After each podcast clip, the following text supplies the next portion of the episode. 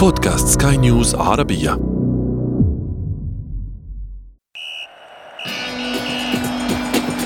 أثير الكرة.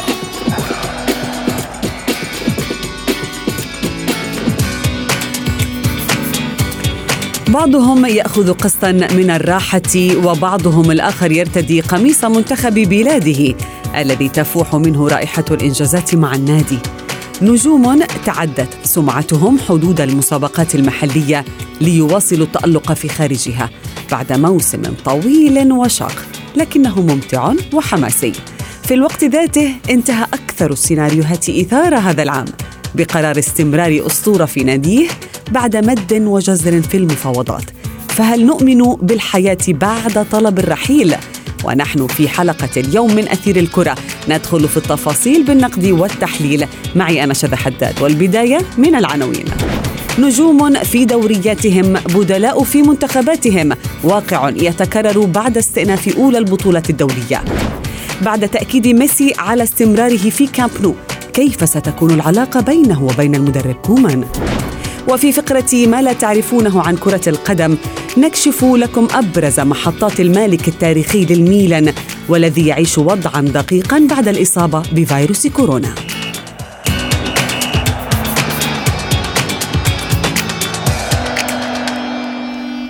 نرحب بكم من جديد. أهلا وسهلا بكم سمعينا الكرام في حلقة اليوم من أثير الكرة. لطالما آه، حظي الاستدعاء لتمثيل المنتخب الوطني نقطة تحول مهمة في حياة أي لاعب كره قدم. وحين تأتي بعد موسم مختلف تماما لابد أن يليق الظهور بقميص المنتخب بحجم المنافسة التي تنتظره.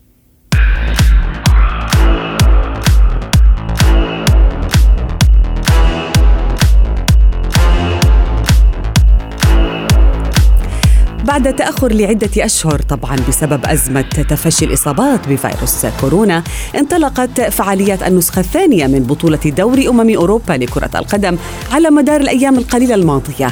وسط طبعا إجراءات وقائية واحترازية مكثفة.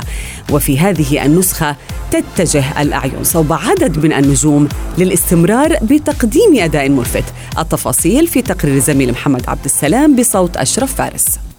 في كل تجمع للمنتخبات العالمية تتجه الأعين نحو ثلة من النجوم المنتظر منها أن تقدم أداء ملفتا مع منتخباتها الوطنية. بطولات عالمية تختلف فيها الأهداف والتطلعات لكن عدسات المصورين وأقلام الصحافة وتطلعات الجماهير تنتظر أهدافا محددة من نجومها لإثبات هويتهم الدولية ومكانتهم في قلوب جماهيرها وأن أي مهمة توكل لهم لن تمر دون إنجاز أسطوري كونهم من نجوم الصف الأول. في بطولة الأمم الأوروبية الحالية والتي تلعب دون جمهور تمكن عدد من أبرز اللاعبين من جذب الأنظار نحو مهاراتهم والتأكيد على أحقيتهم في التواجد في تشكيلة منتخباتهم الوطنية. مثل المدافع الأسباني سيرجيو راموس الذي سجل ثنائية لمنتخب أسبانيا أثناء الفوز على أوكرانيا برباعية نظيفة مزلزلا عرش أساطير لاروخا حيث وصل عدد الأهداف التي سجلها راموس إلى 23 هدفا دوليا ليتساوى مع الأسطورة ألفريدو دي ستيفانو في قائمة الهدافين التاريخيين للمتادور أما في صفوف بطل العالم فهناك أكثر من موهبة تنتظر دورها للاستعراض ومعانقة الشباك لتترك بصمة في كتيبة المدرب ديديه ديشان المتخمة بألمع النجوم. ففي الوقت الذي تألق فيه نجم باريس سان جيرمان كيليان مبابي وسجل هدف الفوز للديوك في شباك السويد عانى لاعب برشلونة أنطوان غريزمان مهدرا ركلة جزاء في الثواني الأخيرة من عمر اللقاء.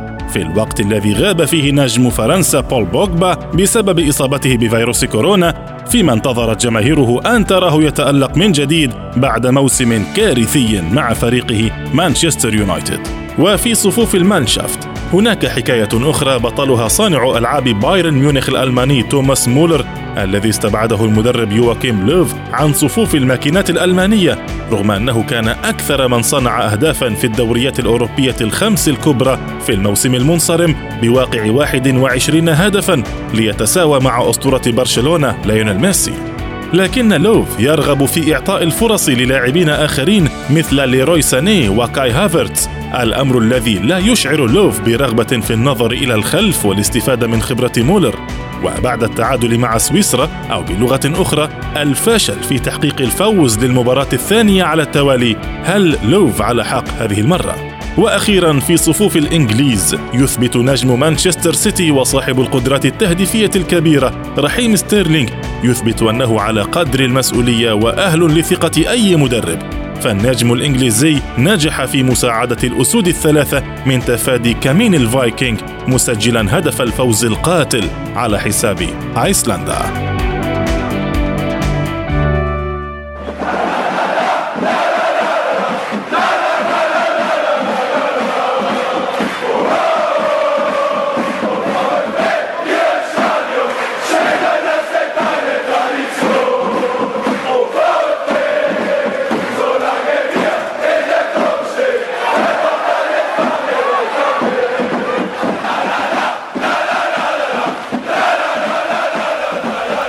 أهلا بكم في أثير الكرة. مستمعينا عادت المنتخبات الأوروبية للمنافسة من جديد في دور الأمم الأوروبية وهي طبعا أول بطولة رسمية للمنتخبات تستأنف فعالياتها بعد التوقف وانتهاء الموسم الطويل للدوريات والمسابقات المحلية. لهذا ستكون طبعا العيون شاخصة صوب مجموعة من النجوم الذين يستعدون أيضا لموسم جديد بعد أيام معدودة.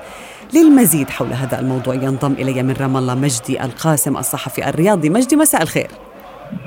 مساء الخير شذا لك مساء الخير لكل المستمعين والمتابعين. أهلا بك. مجدي يعني آه، لربما بكل هدوء انطلق دوري الأمم الأوروبية ربما آه، مع مع إنه في عدد من المباريات المهمة والحاسمة التي جرت في الأيام القليلة الماضية. ولكن حديثنا اليوم عن النجوم الذين يتعاملون مع البطولات الدولية كمرحلة حاسمة في مسيرتهم الدولية. هناك نجوم لطالما اعتبروا عنصر مهم في المنتخبات كما هو الحال في فرقهم ولكن هناك أيضا العكس صحيح.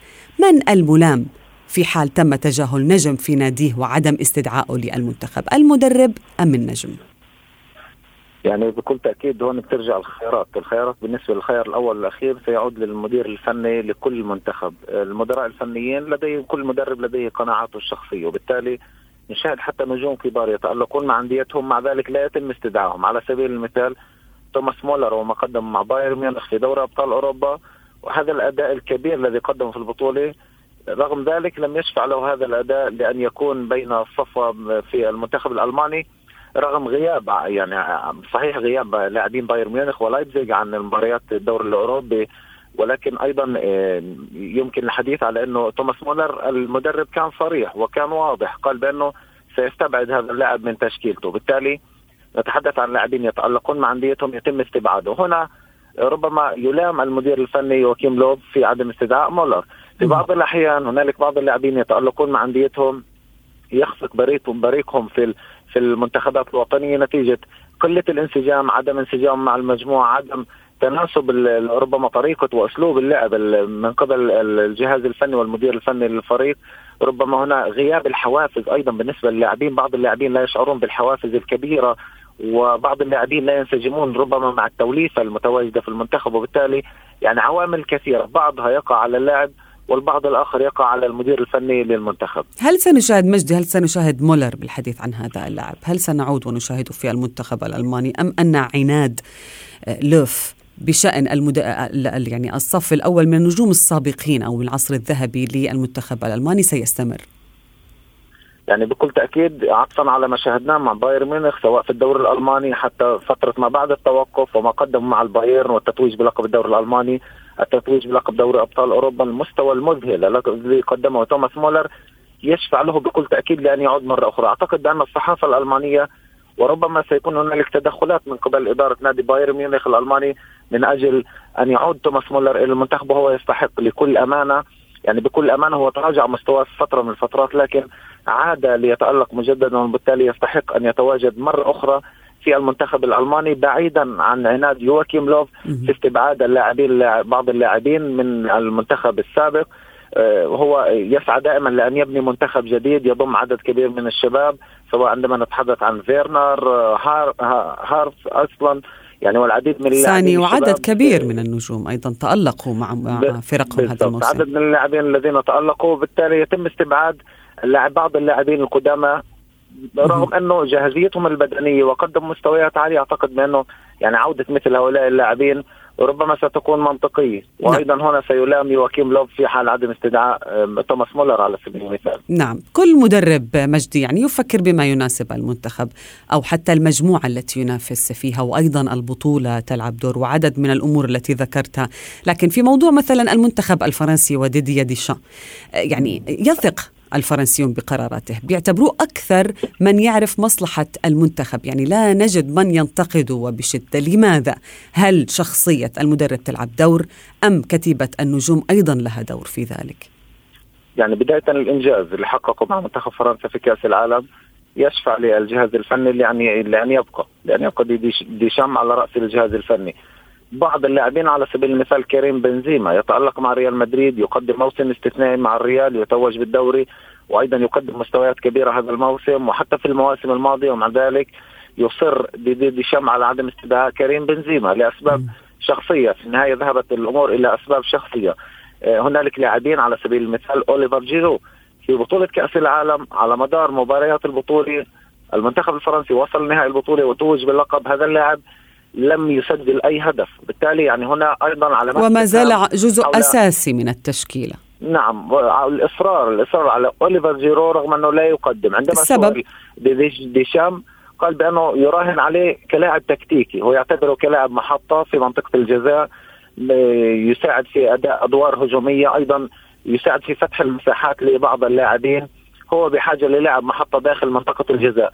طريقة تفكير المدرب يقول بأنها مبررة بتواجد لاعب رأس حربة كلاسيكي في هذا المركز اللي هو أوليفر جيرو مع إنه كريم بنزيما على سبيل المثال من الناحيه الفنية من الناحيه المهارية أفضل بمراحل من أوليفييه جيرو ومع ذلك ديديه ديشامب يصر على تواجد أوليفييه جيرو في التشكيل الأساسي ويعتمد عليه بشكل اساسي كرأس حربه للفريق. طيب مجدي هناك العديد من الأمور التي تميزت بها هذه البطولة مع انطلاقها أو عودتها بعد التوقف، يعني مثلا آه، تم استدعاء 13 آه، نجما من نجوم السيتي من فريق واحد للمشاركة مع منتخبات بلادهم في هذه البطولة، يعني سواء المنتخب الفرنسي أو البلجيكي أو البرتغالي يعني المان سيتي منتشر في كل مكان هذه الأيام. ما مدى أهمية ذلك لهذا الفريق الإنجليزي لل Citizens يعني لنتحدث بداية عن مانشستر سيتي. هذا الفريق الذي تألق وعاد للواجهة أيضا مرة أخرى من ناحية المنافسة على الألقاب. كان قريبا أيضا جدا من تتويج بلقب دوري أبطال أوروبا. لولا الفلسفة الفلسفة في في الخيارات التكتيكية بالنسبة لبيب جوارديولا وخسارته أمام ليون في دوري أبطال أوروبا هذا الفريق لديه من الأسماء يعني التي ترشح للمنافسة سواء على الألقاب المحلية الإنجليزية أو حتى على لقب دوري أبطال أوروبا. لديهم الأسماء وأيضا يحسب لبيب جوارديولا توظيف اللاعبين رغم أنه تفلسف كثيرا في مباريات دوري أبطال أوروبا أمام ليون لكن لديه فكر وبالتالي طور عدد من اللاعبين شاهدنا عدد من اللاعبين الذين لم يقدموا ذلك المستوى الكبير لكن السيتي في مختلف الخطوط يملك نجوم في مختلف الخطوط. لديه يعني فريق كامل متكامل وأيضا لديه دكة احتياط قوية. وهذه نقطة قوة في المدير الفني بيب جوارديولا الذي دائما ما يصر على وجود تشكيلة أساسية وأيضا دكة احتياط قوية. نعم. نتذكر عندما كان يدرب برشلونة عندما كان يدرب بايرن ميونخ هكذا يفكر هذا نعم. المدرب. وبالتالي من الطبيعي أن نشاهد هذه الصفوة هذه النجوم أيضا تتألق وتنضم لمنتخباتهم الوطنية. من منتخباتهم، شكرا جزيلا لك مجدي القاسم الصحفي الرياضي من رام الله.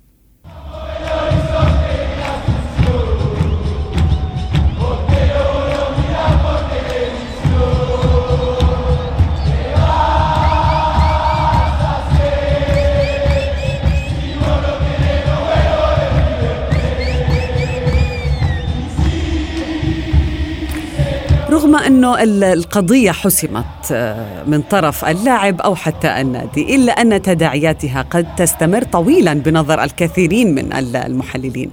ميسي قرر البقاء في برشلونة بعد أن هز العالم بقرار الرحيل واليوم يبدأ هذا العالم بالتفكير كيف ستكون الحياة بعد طلب الرحيل وهل سنشاهد صدام بين ميسي والمدرب الجديد الهولندي رونالد كومان. للحديث أكثر ينضم إلي من برشلونة الصحفي الرياضي محمد عبد العظيم. مساء الخير. مساء الخير يا شذا ومساء الخير على جميع المستمعين. أهلا بك محمد. في التقارير الإسبانية الأخيرة نادي برشلونة يحاول كسب رضا النجم الأرجنتيني بضم أو بالتواصل مع آه، صديقه لوتارو مثلا من إنتر ميلان خصوصا بعد رحيل سواريز والخطط الذي آه، يفكر فيها النادي هل هذه هي الخطة التي يسعى فيها النادي الكتالوني لمصلحة أو لمصالحة ميسي؟ في الحقيقة يعني نقدر نقول إنه إنه إنه الهدنة الحالية ما بين إدارة برشلونة وميسي آآ آآ ستدوم وقت معين لكنه إدارة برشلونة لن تعتمد على تعزيزات معينة أو حتى رفع راتب ميسي لإرضائه بشكل بشكل بشكل من الأشكال خصوصا مع قدوم الانتخابات. بنتكلم في كده بنتكلم على جانب آخر وهو إنه إدارة برشلونة بتسعى لتخفيض أجور أجور اللاعبين وبدون وجود صفقات بيع من طرف برشلونة برشلونة لن يستطيع التعاقد لن يكون هناك شراء. بالضبط. لن يكون هناك شراء لن يكون لن يكون هناك تعاقد مع لوتارو مارتينيز. حتى الحديث في الصحافة الإسبانية حاليا أو الصحافة الكتالونيه إنه لوتارو مارتينيز بعد ما كان ب 100 مليون برشلونة لن يستطيع تقديم أكثر من 60 مليون أو 65 مليون. فبالتأكيد مرحلة إرضاء ميسي تحديدا مع إدارة بارتوميو انتهت. بعد بعد بعد الأزمة الأخيرة وجود لوتارو مارتينيز أو عدم وجوده ما أظنش إنه هيفرق كتير مع مع, مع ميسي خصوصا إنه في الخط الأمامي بالنسبة لبرشلونه تقريبا تقريبا هو مكتمل الصفوف. رونالد كومان هيعول كثيرا على على جريزمان أنسو فاتي وغيره من اللاعبين. بالتأكيد مع وجود لوتارو سيكون الفريق في وضع أقوى لكنه بالتأكيد لن يكون هناك أولوية للتعاقد مع لوتارو يعني هاي واحد من الأسباب التي تجعلنا نشك في إنه ممكن إنه يصير في صدام بين ميسي وكومان هو موضوع أنطوان غريزمان لأنه كومان أكد بتصريحات صحفية عديدة دائما على مشاركة أنطوان غريزمان أو أي لاعب في مركزه الأساسي يعني بعيدا عن الجناح الأيسر. هذا الأمر يصعب بعض الشيء على ليونيل ميسي اللي بيحب التواجد بالعمق. يعني رح يكون هناك في مشكلة بشأن غريزمان بين كومان وميسي. هل هذا صحيح أو هل تتوقع ذلك؟ الحقيقة إن مشكله مشكلة أنطوان جريزمان دائما كانت هي وجود سواريز. ما كانش وجود ميسي. ميسي دائما موجود في التشكيلة لكن هي مشكلته الأساسية هو وجود لويس سواريز. فبالطبيعي جريزمان بيلعب في مركز غير مركزه وده بيخل بالنظام اللعب ككل. هي نفس الفكرة مع مع سيرخيو بوسكيتس ومع فرينكي دي يونغ. وده اللي اتكلم فيه كومان إنه قال إن فرينكي دي يونغ هيلعب في مركزه الأساسي واللي هو قدام المدافعين. وهنا الفرق إن أنت ما تقدرش تشارك لاعبين بيلعبوا في نفس المركز بنفس الوظائف. فهنا لما اتكلم على جريزمان هو كان واضح إن لويس سواريز لن يجد له مكانا في في تشكيلة تشكيلة برشلونة. وده كانت نقطة من أهم نقط اللي دفعت ليونيل ميسي لإعلان لإعلان رحيل إنه أصدقاء ميسي لن يصبح لهم وزن في تشكيلة برشلونة. لن يصبح لهم وزن في غرف الملابس. ودي نقطة محورية ومفصلية للتعاقد مع كومان. التعاقد مع مع كومان في الأساس لكونه اسم ثقيل نعم. في غرف الملابس يستطيع ضبط والتحكم في غرف في غرف الملابس وده اللي محتاجه برشلونة في رأيي الشخصي في الوقت الحالي أكثر من وجود لاعبين كتير بأسماء رنانة زي ما كان حاصل في الفترة في الفترة اللي فاتت. نعم، محمد متى سنشاهد ميسي يعود إلى التدريبات؟ هل هناك من من أخبار جديدة تتحدث عن المجموعات التي تستعد الآن للموسم الجديد من الليغا؟ الحديث طبعا في البداية لازم ميسي هي هيعمل اختبار اختبار ال PCR اختبار كورونا وبعدها سينضم للتدريبات طبعا في مجموعات ستكون متواجدة أمام النادي لدعم ليونيل ميسي في عند عودته يعني. لكنه بنحكي إنه ليونيل ميسي ممكن يعني يتواجد النهارده الاثنين الثلاثاء يعني في حدود الأيام المقبلة لكنه لن يتأخر عن عن الأسبوع الحالي. ما هي الأقاويل آخر الأقاويل بحول الاستعداد للموسم الجديد؟ كيف سيكون الشكل الجديد لليغا لليغا طبعا الدوري هيبدأ خلال خلال أيام خلال أيام قليلة نعم. بالظبط. لكنه لكنه طبعا في تجديدات على على على البروتوكول بالنسبة بالنسبة للدوري الإسباني تجديدات على الإجراءات الاحترازية. طبعا لأنه كانت في قضية مثيرة في دوري الدرجة الثانية الإسباني خصوصا مع فون لابرادا تقريبا معظم الفريق أصيب بكورونا ولم لم تلعب المباراة وأجلت مرة أخرى ولعبت يعني الدوري الاسباني حاليا في تجهيز كبير لبروتوكول صارم وقوي نعم. بالنسبة بالنسبة للأندية وحتى بالنسبة ولربما ربما لا مجال لعودة الجماهير في القريب القادم. شكرا جزيلا لك محمد عبد العظيم من برشلونة. أثير الكرة.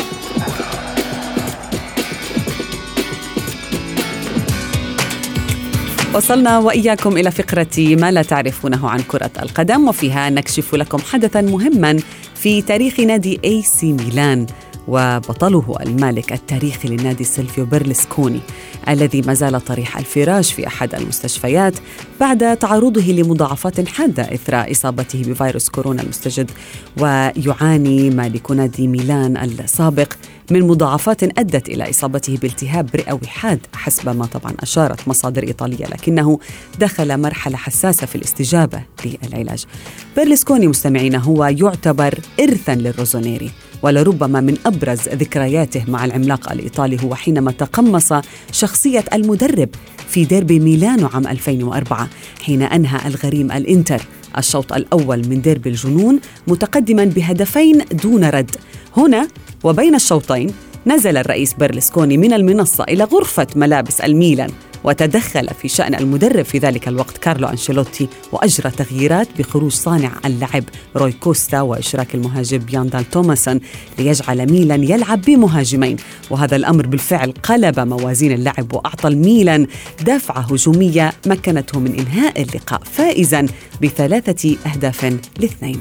وصلنا وإياكم مستمعين الكرام إلى صافرة النهاية من حلقة اليوم ولكن انتظرونا في موعد جديد في أثير الكرة الخميس المقبل. كنت معكم أنا شد حداد. إلى اللقاء. أثير الكرة.